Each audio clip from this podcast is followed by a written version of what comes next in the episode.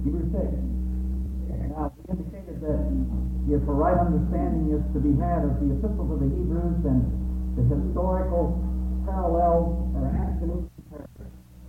Any pursuit of Hebrews in an exegetical manner without observing the historical parallel is more hysterical than anything else. Hebrews chapter 6, then, we've come up to in our last lesson, pointing to the emphasis of the entrance of the people of Israel into the land of Canaan.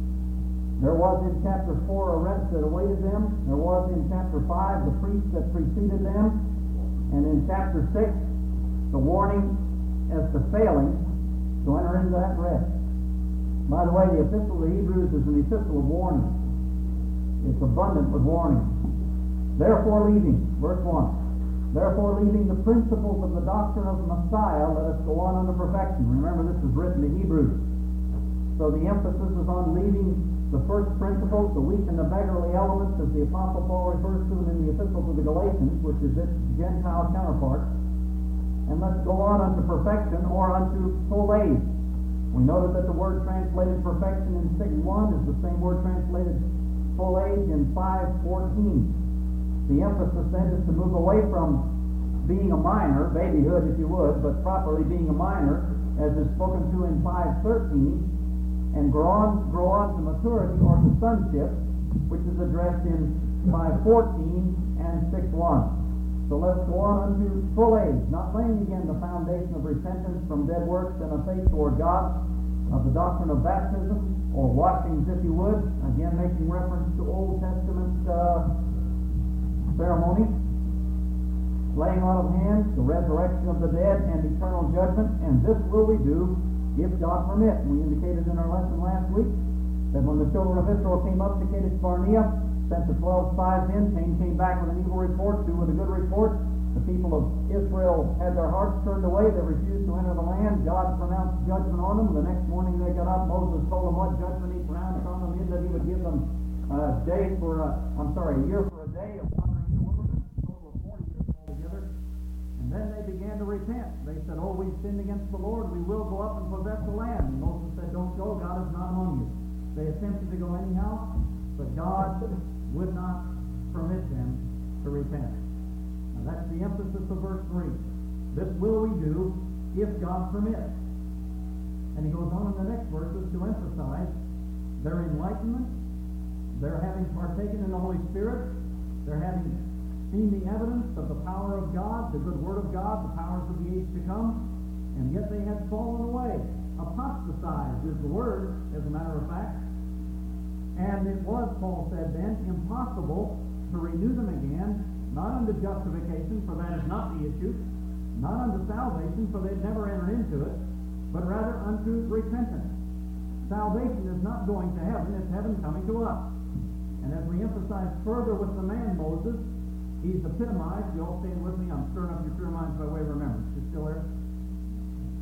And the man Moses has been used as an example of this action in verse 6 since at the Mount, uh, I'm sorry, at the uh, uh, second visitation to the rock, Moses was commanded, rather than smite the rock, as he did two years earlier, recorded in Exodus 17, he is commanded to what? Speak to the rock, recorded in Numbers chapter 20. And Moses was angry uh, with Israel, and it went ill with Moses for their sake. Psalm 106 tells us, as well as Deuteronomy 3. So Moses, rather than speaking to the rock, he smote the rock, and in so doing, he did what?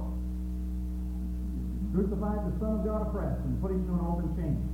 He had already been crucified at the smiting of the rock two years earlier. That did not need to be repeated. Christ died once for the sin of the world, Hebrews chapter 10. Now he comes up the second time to speak to the rock, as Christ is the exalted one at the right hand of the Father. And I think I indicated to you then that the second word translated rock is the word for elevated place. It addresses the exalted Christ. But rather than speaking to the rock, Moses smote the rock, and in so doing fulfilled the words of verse 6, put Christ to an open shame, and for that reason, you'll recall, Moses was refused entrance into the land. And then one further thing, we also noted that Moses also attempted to repent of that deed, recorded in Deuteronomy chapter 3. He said, I besought the Lord that he would let me go in and see this good land, which uh, he was going to cause Israel to possess. And God said, Speak to me no more of this matter, he said, I want to, I'm going to take you up to Pisgah, and you can look to the east, the west, the north, and the south, and observe what I'm going to give, but you will not enter that land. But he did get into it, didn't he? That's the way a lot of believers are. They're going to move into the salvation of God. They're going to have to die to get there. And the salvation of God then is the resurrection life of Jesus Christ given to his people now. All right. All that said. Any questions provoke now before we go on? All right. Marvelous two. Verse 7. For the earth. Now he's going to move away from the history of Israel and he's going to drop in another illustration to re-emphasize uh, what he has just said. But he's going to use illustrations which are abundant, as a matter of fact, throughout the New Testament Scripture. This having to do with the earth, the rain, and the fruit it brings forth. Verse 7. For the earth which brings in the rain. You observe the word for as a conjunction is bringing this is another illustration. For the earth which brings in the rain that cometh often upon it, and bringeth forth herbs fit for them by whom it is tilled, receives blessing from God. But that which bears thorns and briars is rejected, is nigh unto cursing, whose end is to be burned. Now, that word burned will often get a lot of poor believers back into the lake of fire after God has already delivered them. Now, let's follow something here, if we might, please, and then we'll see another illustration that parallels it. First of all, we have the earth. Will you permit another legitimate word in this uh, uh, translation? the land. Yes, sir. Oh, oh.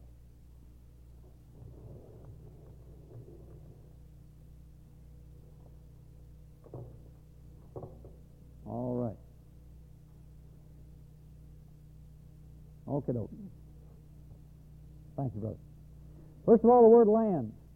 Now, what is the land, or the earth, if you would, indicative of in the Scripture? Anyone want to share with it? What does it point to? We're talking about the people of God now. You can put it in the more broad term. Yes, ma'am. The believer. Yes, he is the garden of the Lord. It points particularly to the good ground of Matthew chapter 13. The ground as a whole is people.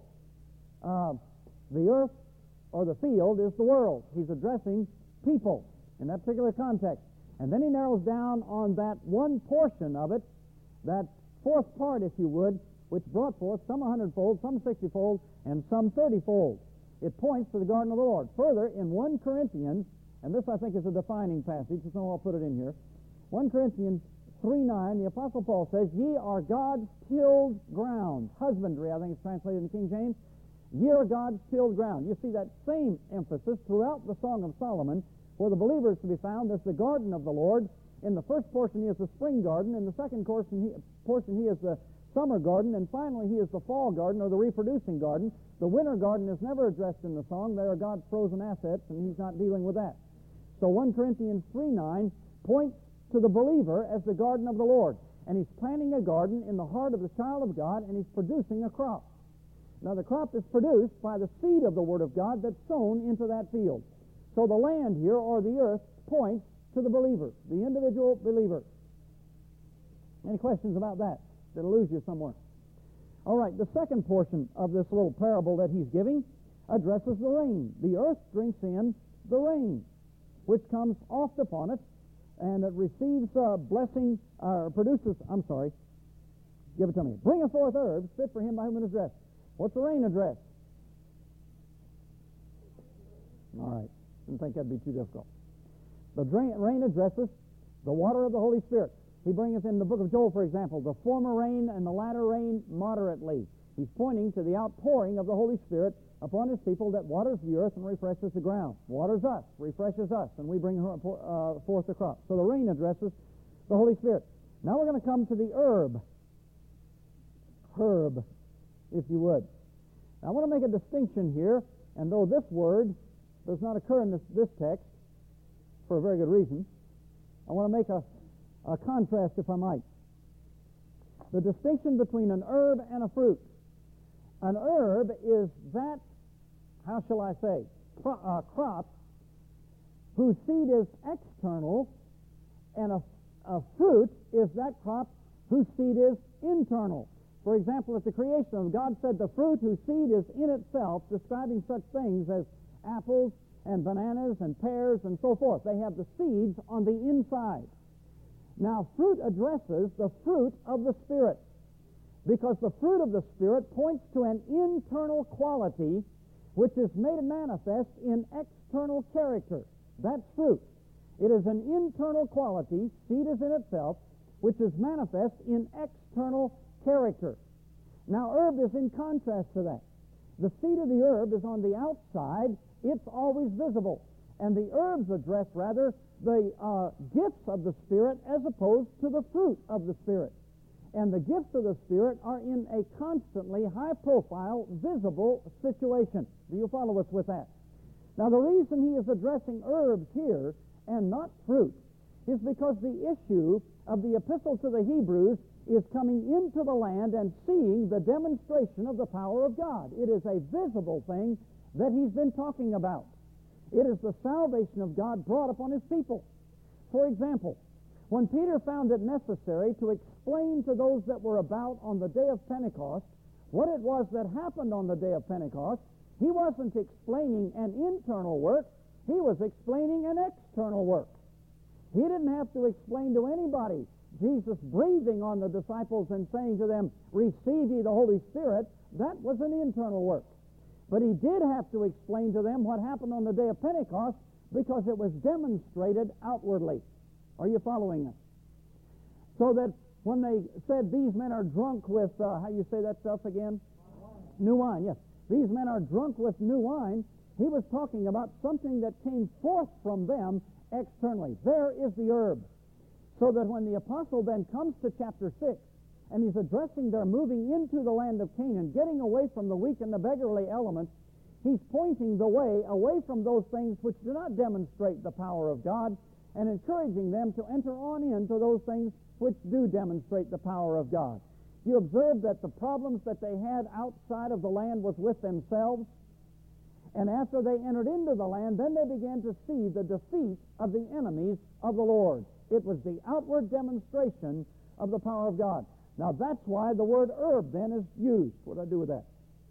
Herb addresses the gifts of the Spirit or the demonstration of His power, whereas the fruit addresses the character of the Spirit. How you spell character? H-A-R? All right. You can't read it anyhow, can you? That word, by the way, character, is a transliteration of the Greek word character, which occurs in Hebrews chapter 1 when the scripture tells us he is the expressed image of his person. That's the word character. It's the only time it occurs in the New Testament scripture. That interesting word. All right. Points to something that's internal, a quality of life that is internal. The fruit of the Spirit. All right. Any questions about that? So he's pointing to the herb of the field. Now, we move on. it brings forth herbs fit for him. That, of course, is obviously the Father by whom it is tilled, and it receives blessing from God.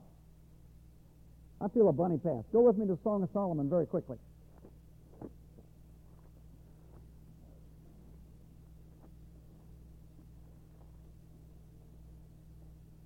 Song of Solomon, chapter 4, and we'll pick up, please, from verse 8 and skip a little. No, we won't either. We'll start with verse 9. The Song 4 9. It's on page 707 you New Scofield. Thou hast ravished my heart, my sister, my spouse. Thou hast ravished my heart with one of thine eyes and with one chain of thy neck. How fair is thy love, my sister, my spouse. How much better is thy love than wine.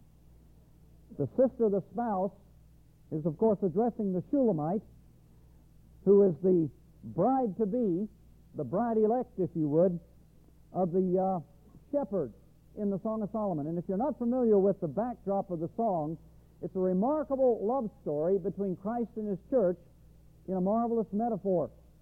This shepherd is Solomon. And you recall the scripture says that concerning Solomon that, uh, I'm sorry, Solomon said that one man in a thousand have I found, but one woman in a thousand have I not found.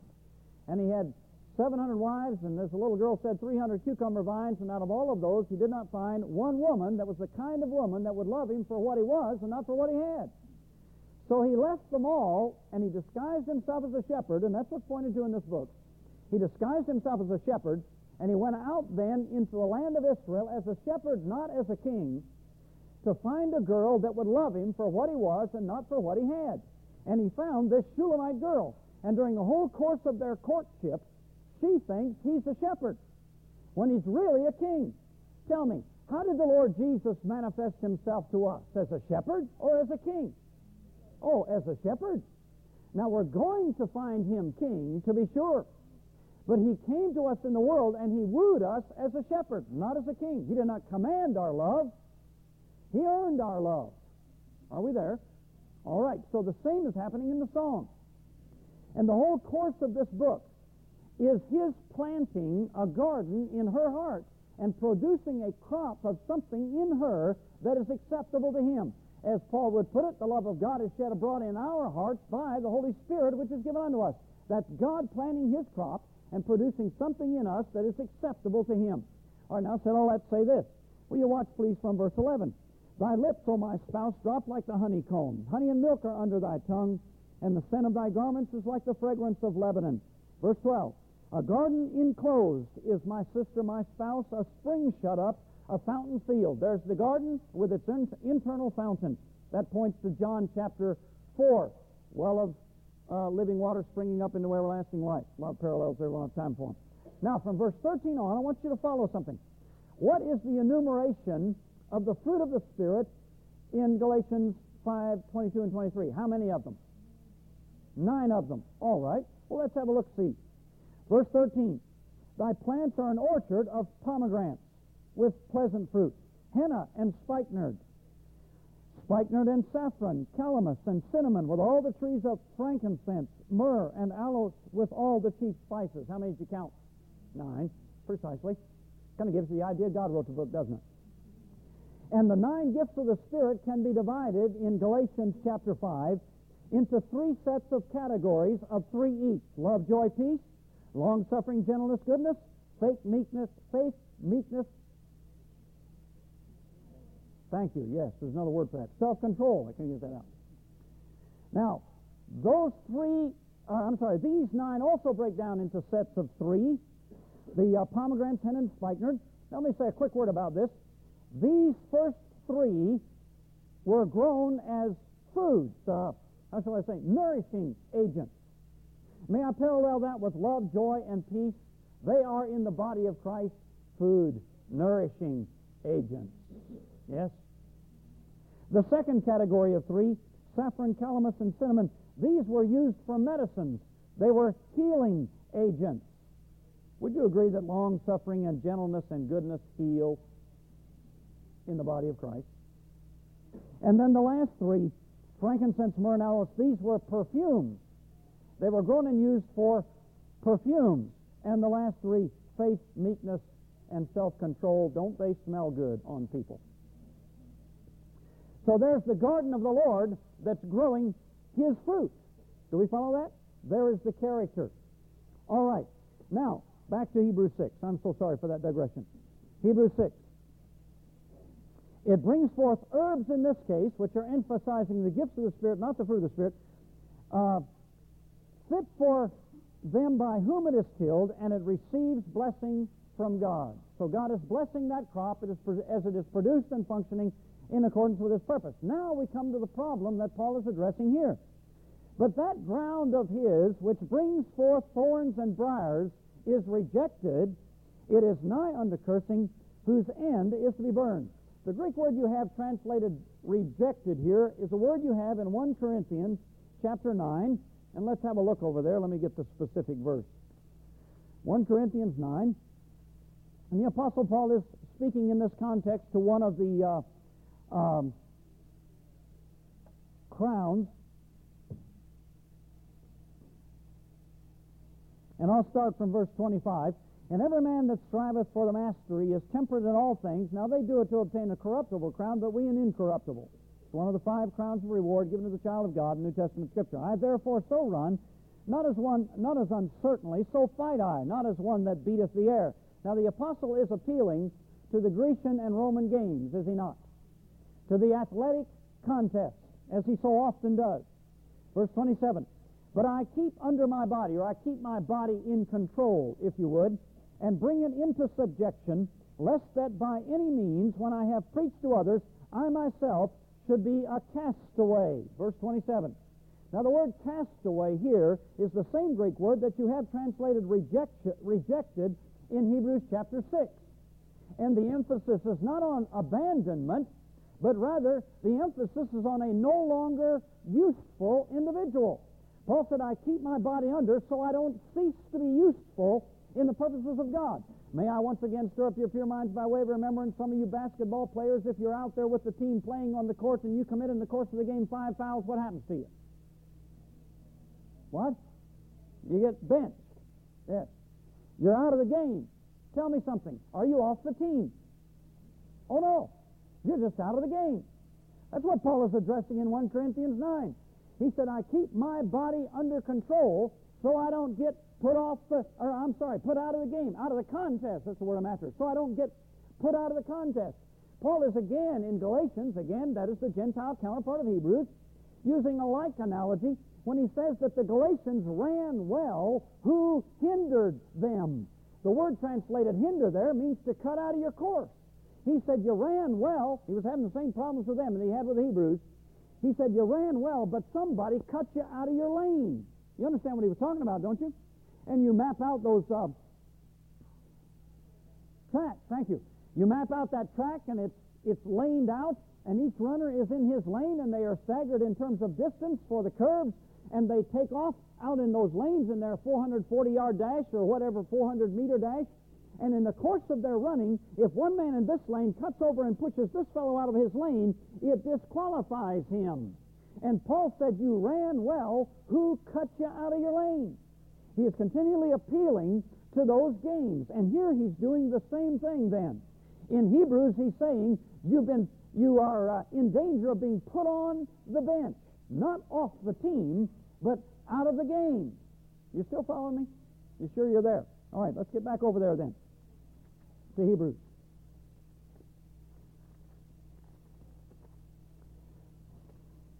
All right. I'm going to write that on here. Rejected. How do you spell benched? Is that close enough? All right. Sidelined, if you would. So that which bears thorns and briars now, the thorns and briars point to what is produced by the flesh, which is associated with this world. That which produces thorns and briars is rejected or benched or sidelined. It is near unto cursing, nigh unto cursing. The Apostle Peter uses an interesting expression in this connection. Does anyone remember what it is? Basically saying the same thing. If the righteous scarcely be saved, oh my, nigh unto cursing. Do you see that flavor? Nigh unto cursing. If the righteous scarcely be saved, where shall the sinner and the ungodly appear? Job said again, they're saved by the skin of their teeth. A lot of believers are going to get saved by the skin of their teeth. He didn't say, if the saved scarcely be saved. And once again, beloved, I am leaning heavily upon your having learned this lesson well, that there is a profound and necessary distinction to be made in the New Testament Scripture between the word justified and the word saved. And we, if we don't see that distinction, we really run aground with a lot of New Testament revelation. Justification is the righteousness of God. Salvation is the power of God. We have righteousness by the blood of Christ.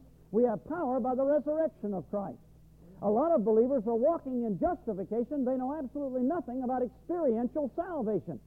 And like Moses, a lot of them are going to have to die to get saved. Thus Peter said, now, or Paul rather, now is our salvation nearer than when we believe. Paul, on the one hand, addresses salvation immediate. If thou shalt confess with thy mouth Jesus to be Lord, believe in thine heart God is raised from the dead, thou shalt be what? Saved, not justified, saved. For with the heart man believes unto righteousness, justification, same Greek word. With the heart, man believes unto justification, and that's all you need to go to heaven. Old Testament that's all they have. That's all Abraham had. That's right. That's all, uh, what's his name, the king over there? David had. Hello? But with the mouth, confession is made unto salvation. Therefore, being justified by faith, we have peace with God through our Lord Jesus Christ. That's what you need to go to heaven. You add anything you got to that, and you've defiled it. Some of that polluted self righteousness, some of that filthy rags that we so delight in and God abhors. May I be forgiven for saying it again? It isn't our sin that's troubling God anymore. He sent that to the cross. It's our righteousness. It's wretched. Now, where was I when I started preaching? If the righteous, not the saved, if the righteous scarcely be saved. Now is our salvation near when we believe. Where shall the sinner and the ungodly appear? It is nigh unto cursing. We'll illustrate that more uh, fully in a moment. Its end is to be burned. Now, that's where we stick that believer back in hell when we read that word burned. Well, let me suggest something to you, beloved, that everything up to this time has been a metaphor.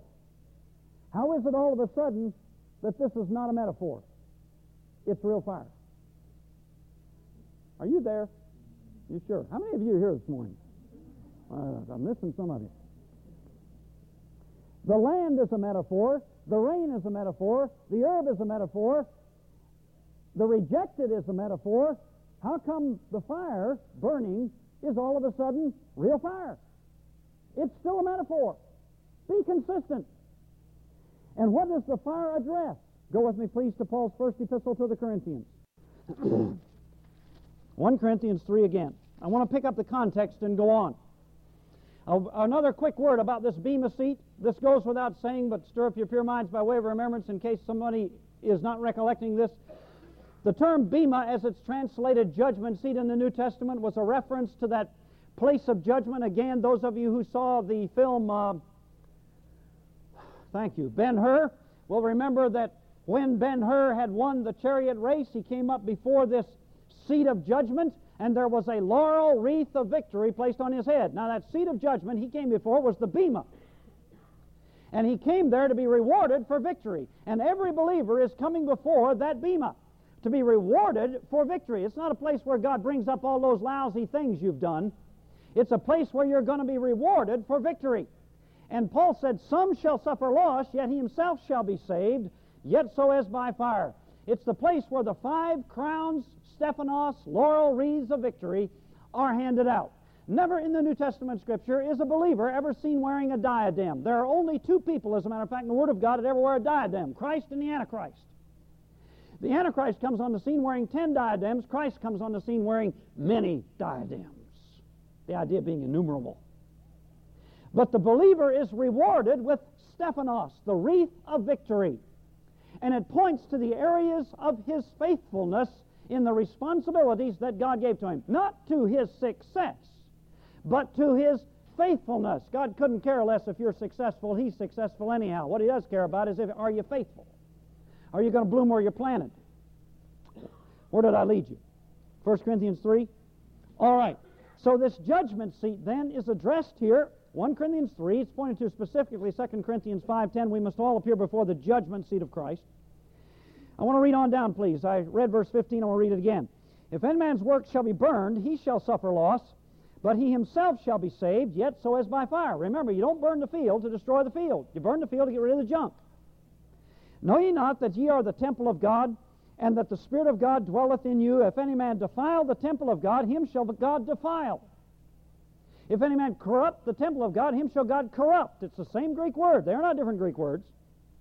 For the temple of God is holy, which temple ye are. Now, for time's sake, allow me to move on over, please, to chapter 4 and verse 1. Now, again, chapter divisions in the Scripture are not inspired, and sometimes they fall in unfortunate places, and I think this is one of them. Since the apostle is continuing his discourse on the judgment seat of Christ and the importance to be faithful in the place God put you. 4 1, 1 Corinthians. Let a man so account of us as the ministers of Christ.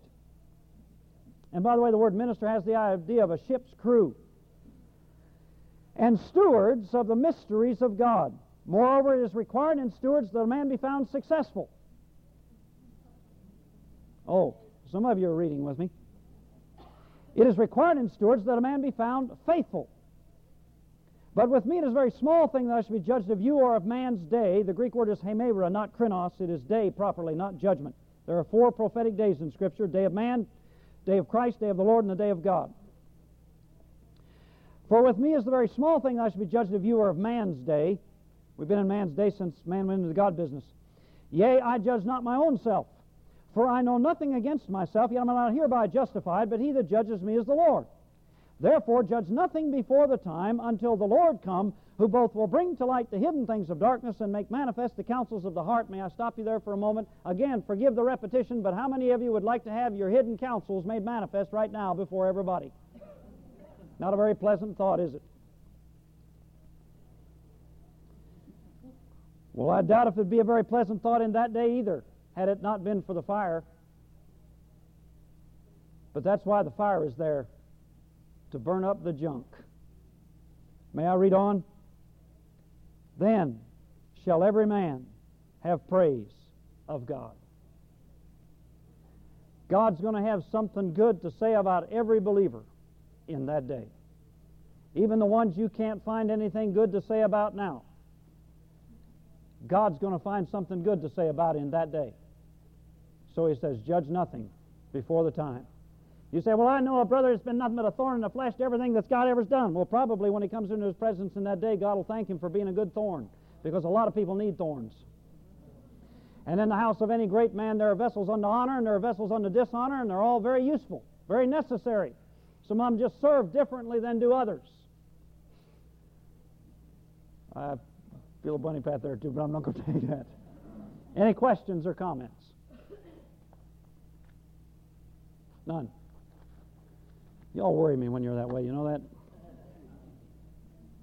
All right, the Lord willing, next week we have two courses. He's giving us grace to minister here uh, that we'll have to look at. But I think Hebrews 10 needs to be looked at. I'd like to take a whole study of the Epistle of the Hebrews, but Hebrews 10 is going to have to be looked at, and so we'll take a little time with that. And then we want to talk about, and I'm, I confess that I'm quite anxious for this. I, I, I want to talk about the uh, issue of the name in the book. Uh, a brother, am I allowed to stick this in right here? I got a couple minutes yet. A brother uh, said to me in the class at the college in San Marcos the other night, he said, Brother Lamb, um, will you please uh, tell us something about over there in Revelation 3 where he says he'll blot our name out? He did not. But why is it every time we approach a text like that, we always reverse it? We always do. He said just the opposite. He said, I will not blot your name out. And as a matter of fact, it's in a double negative in the Greek. I will not, I will not blot your name out. Why is it we always reverse it? Because we are bound and determined that we're going to earn our way to heaven just bound and determined we will, in spite of the gospel. Father, we thank you that it is finished. In that name, amen.